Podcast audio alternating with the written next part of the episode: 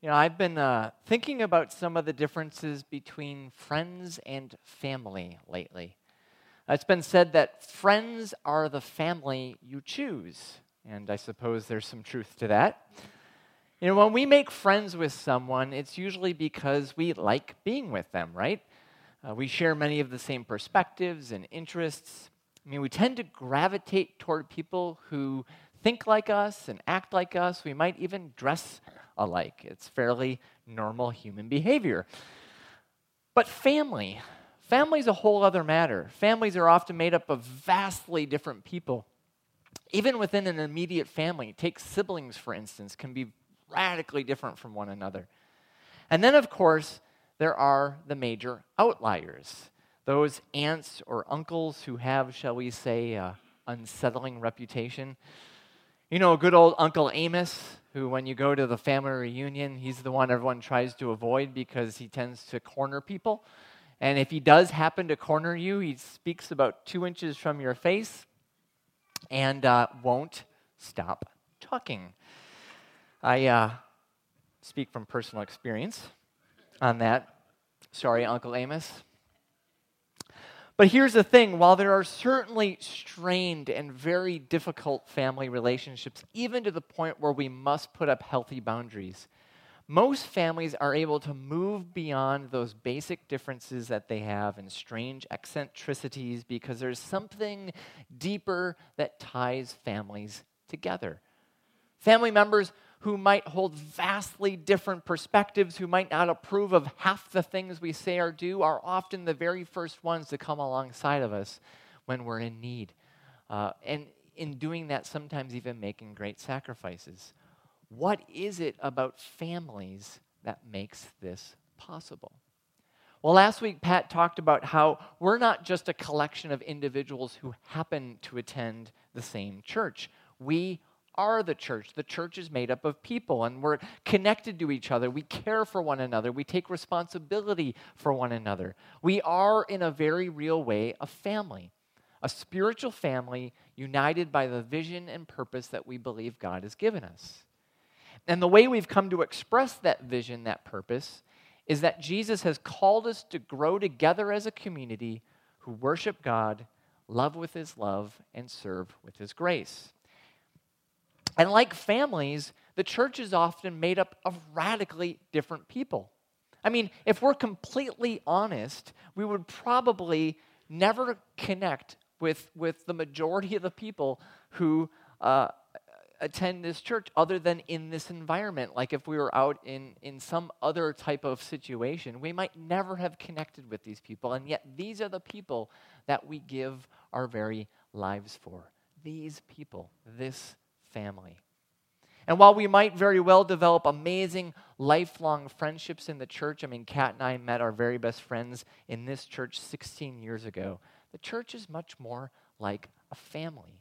Because in the church, we're pushed beyond uh, the comfortable into relationships that might challenge us, that might be challenging for us.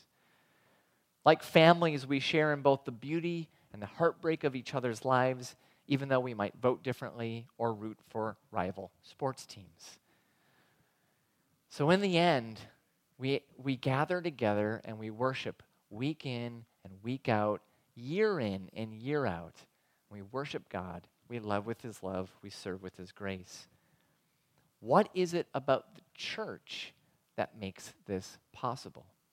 Well, as we continue this short series where we're talking about the vision that ties us together, I want to share what I believe is one of the key elements that makes becoming a spiritual family possible. So let's pray. Father, we thank you that we uh, have the honor and privilege to gather together with these people to worship you, to, to learn how to love well, to, to be given opportunities to serve with your grace. I pray that your spirit would be working within our lives to be shaping us into the image of your son, Jesus. I pray that you'd uh, pour out your blessing on the reading of the scriptures and the rest of this morning. We pray in your holy name. Amen.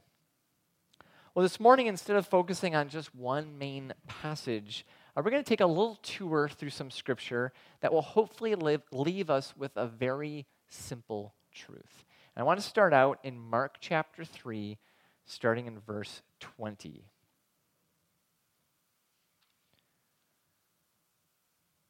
The Gospel of Mark tells us this Jesus entered a house, and again a crowd gathered so that he and his disciples were not even able to eat. It was such a big crowd.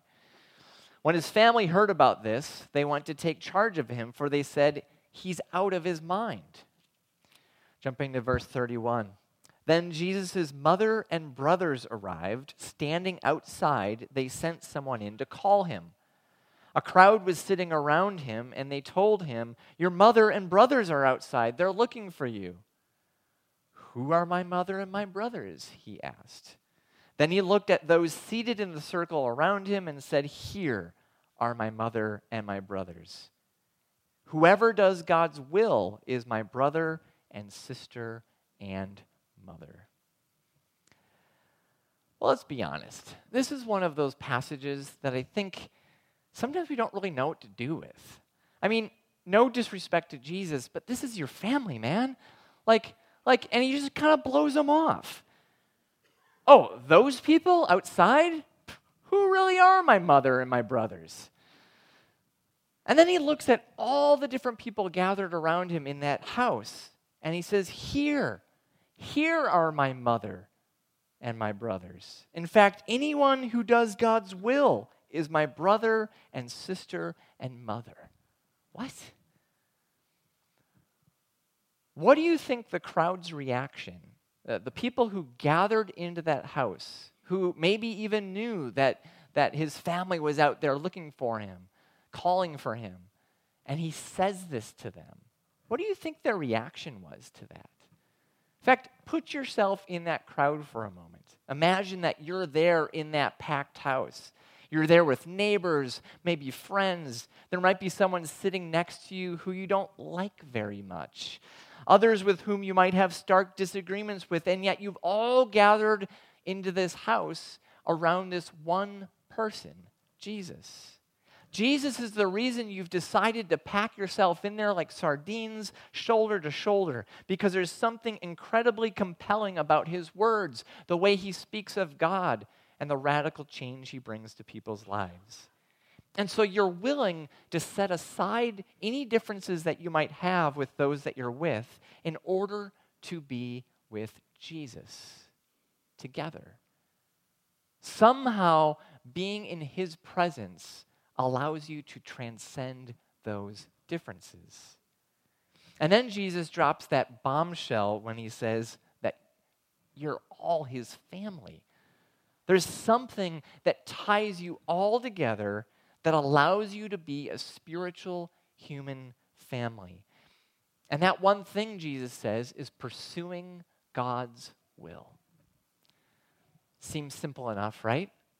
But then that begs the question what's God's will?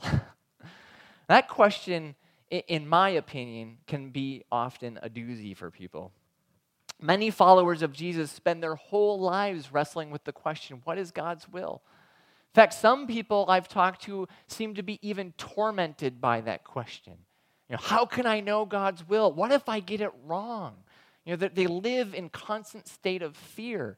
What if I make a mistake or make one wrong, wrong move and somehow miss God's will for my life? I mean, if there really is a God who cares about what humans do with their lives and our impact on the world, then that's a critical question to ask. I mean, what does God want from us? And knowing the answer to that would be incredibly important in how we end up living our lives, the decisions we make, how we treat one another, how we spend our time and our money, and so on. So let me ask you this question Do you know God's will for your life? Do you know God's will? Well, you might be interested in what Jesus had to say about this because this is a question that, believe it or not, already has an answer. We don't have to wonder about it. Jesus was once asked straight up of all the things that God might want from us, what's the most important? What's the one thing that God desires? In other words, what's God's will? Now, there are a ton of commandments that we find in the Bible. If you open up your Bible at the very beginning, the first five books are called the Torah or the Law. For example, it's here that you'll find the Ten Commandments in which God says, don't steal, don't murder, and so on. Well, the ancient rabbis counted up all of these commandments, and there were 613 commandments that they found. And that's not counting the New Testament, where we could probably add to that. But the rabbis debated well, which of these 613 commandments is the most important? Which one was the core? Is it more important not to steal? Is it more important not to murder? Which commandment, if I get it right, means that I've gotten everything else right? That I'm living in the will of God? Well, one day, as recorded in three of the four Gospels Matthew, Mark, and Luke a man with what we might say a PhD in religious studies asked Jesus, What's your take? What do you think is the most important command, Jesus? In other words, what's God's will? And Jesus answers him immediately. This is Matthew 22, 37 through 40. Love the Lord your God with all your heart and with all your soul and with all your mind. This is the first and greatest commandment.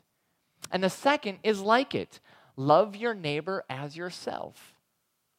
All the law and the prophets, and that term, the law and the prophets, is, is, is kind of like a bounded phrase. If you were here last week, Pat talked about that. It's kind of seen as a whole, basically refers to the scriptures. So we could say the entire Bible hangs on these two commandments.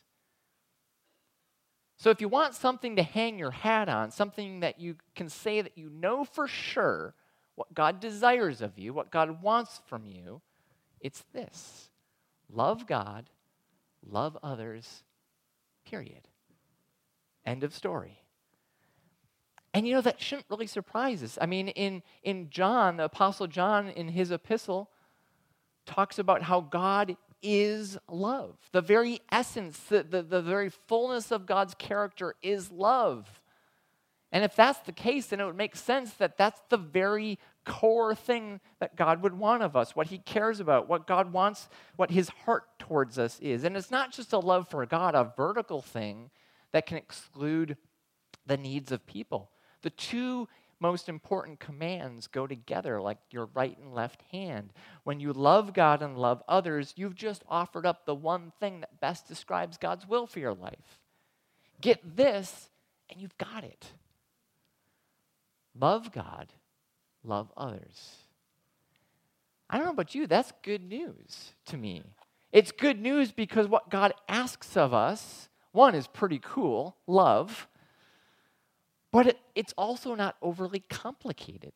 I think we, we tend to overcomplicate things, which is, you know, how you get all sorts of religious stuff going on. But it's actually quite simple. Learn to love well. And I've said this in years past. I've said that if we just focused on that one thing, learning to love well, we would have the rest of our lives to work on that. And that would be enough. Now, saying it's simple is different than saying it's easy. I'm not saying it's easy because love can mean all sorts of things to all sorts of people, and we all know from our lo- actual lived experience that loving can be very hard, especially when it comes to family and even our spiritual family. So, what's our path? What does it look like to love well? How can we know if we're loving well? Are there some kind of benchmarks? Is there something that we can that we can look at and, and, and use to examine our own lives? Well, this is where the genius of Jesus comes into play. He shows us the way. You know, there's the famous passage, I'm the way, the truth, and life. We sing the song, I'm the way, the truth, and the life. Well, when Jesus says, I am the way, it's not just that if we believe in Jesus, we get to go to heaven when we die. It's that I literally am the way. Like, follow my example. That's why we're considered followers of Jesus, because he shows us how to love. He shows us how to love well, which is why we believe we're called to love with his love. Not just love in general, but love the way Jesus loved. In fact, in John's gospel, Jesus even said, Love others as I have loved you. So, allow me a moment to lay out two ways that we see love expressed in the life of Jesus that I believe can act as signposts on our journey to loving well. The first signpost is the incarnation. Uh, in John's gospel, it opens up by saying, In the beginning was the Word, and the Word was with God, and the Word was God. And the Word became flesh, or we might say became embodied, and made his dwelling among us. I recently heard a, a, story that a father told on public radio, and he tells it like this. He said, One day I'm outside, I'm doing yard work. When I do yard work, I relax, I think. I go inside and I tell my wife, I've got an idea. I'm going to Denver to find our son. She looks at me like I'm nuts. Maybe I am, but I love my son. In an essay recounting this event, the father talks about arriving in Denver and finding his son, and he writes this He says, He has no idea that I'm walking toward him. I can see that he can't stand up without the support of a building. He would appear drunk to most people. To his dad, though, I know from past experience, sadly, he's on heroin, heavy. I go up to him, he starts to turn his back to me. I don't care. I just embrace him and hold him as hard as I can. And for the next week, he stayed on the streets with his son, living on the streets with his son. Unshaven face, dirty clothing. He eats sandwiches handed out by the volunteers, swats away rats at night. At one point, he opens up to his son and he's just real honest. And he says, Son, if you die, your mom and dad die with you. Now, his story doesn't have a nice, neat ending, storybook ending. After a long and difficult week, he goes back home to his wife. His son ends up in jail, not for the first time, mind you. But to his dad, that's a relief because he knows that at least his son is alive. And he shared this experience. In fact, he went and, and, and participated in this experience. He goes to live on the streets with his son, and then he wanted to share that experience with others because he wanted to convey what it's like, what it's really like to be homeless and hopeless. Well, this is a form of what I would call radical empathy. Now, empathy is defined as literally feeling with someone else being able to put yourself in their place as if you were them. That's what the father tries to do. He goes to Denver to live the life of a homeless person with his son, to literally feel what his son feels, to see from his son's perspective. Radical empathy. And empathy has been shown to be so critical, important part of what it takes to love others well, not only in word, but in action, what, what leads to compassion. And when, when one looks at the incarnation, what is it if not the most radical form of empathy this world has ever known?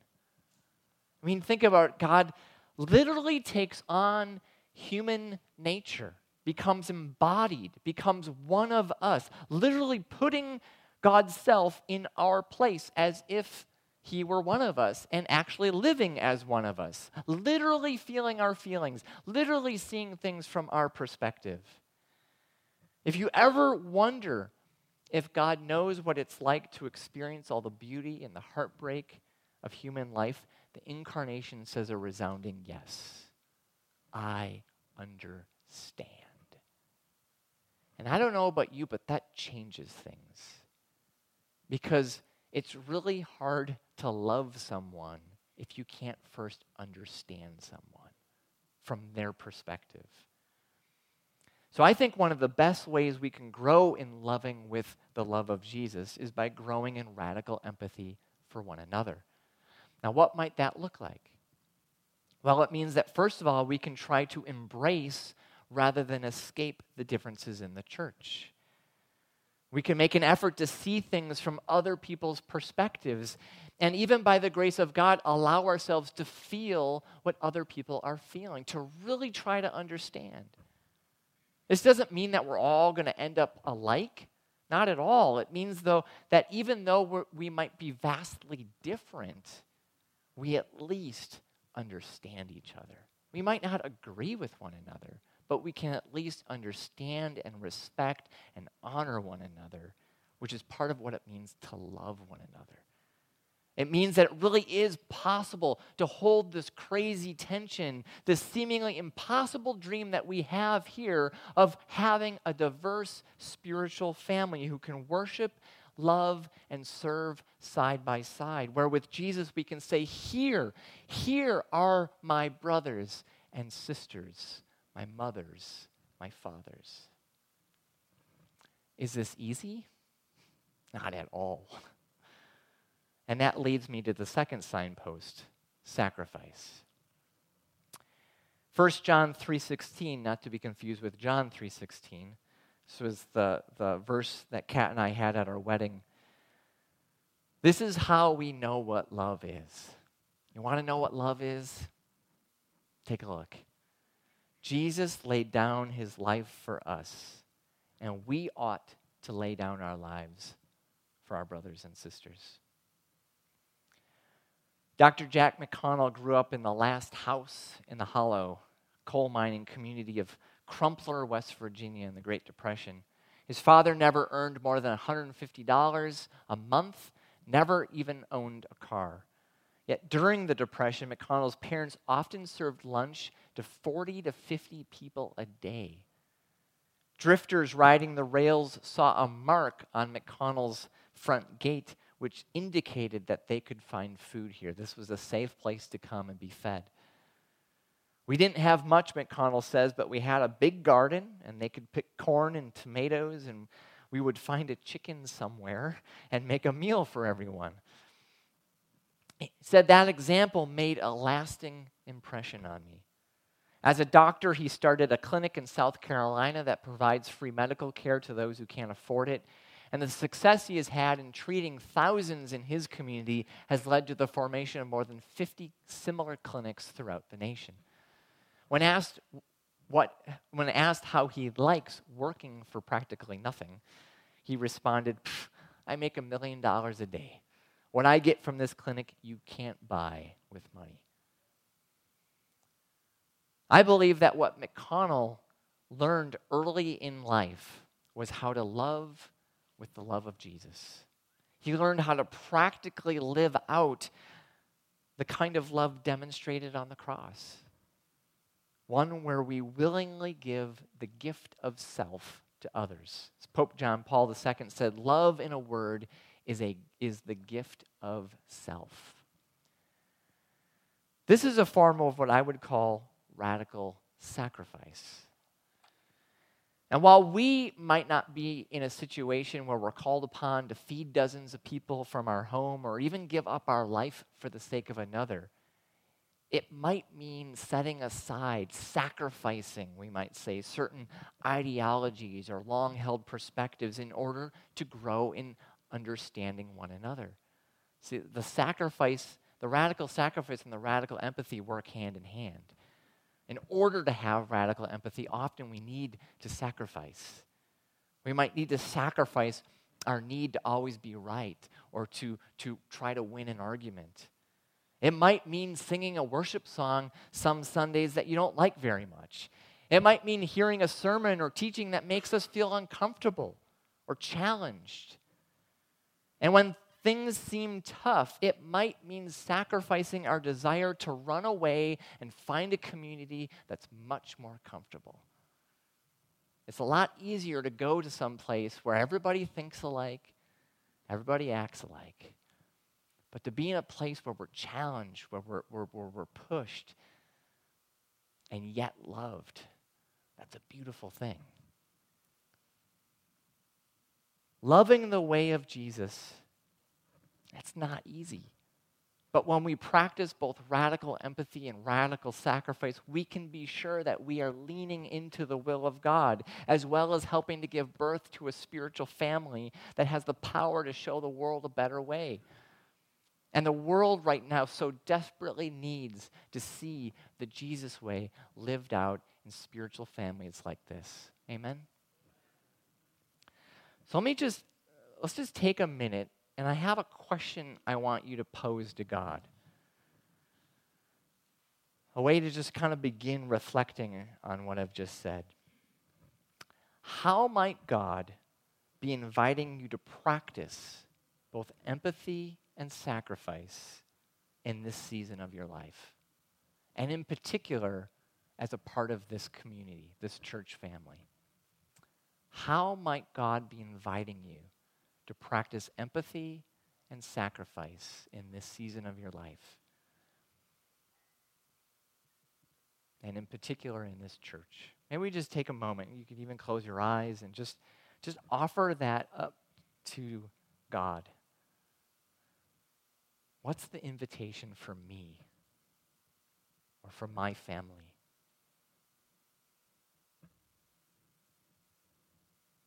Maybe the Spirit might, might uh, give you a picture of somebody that you know here, or a picture of someone you don't know here, or a name.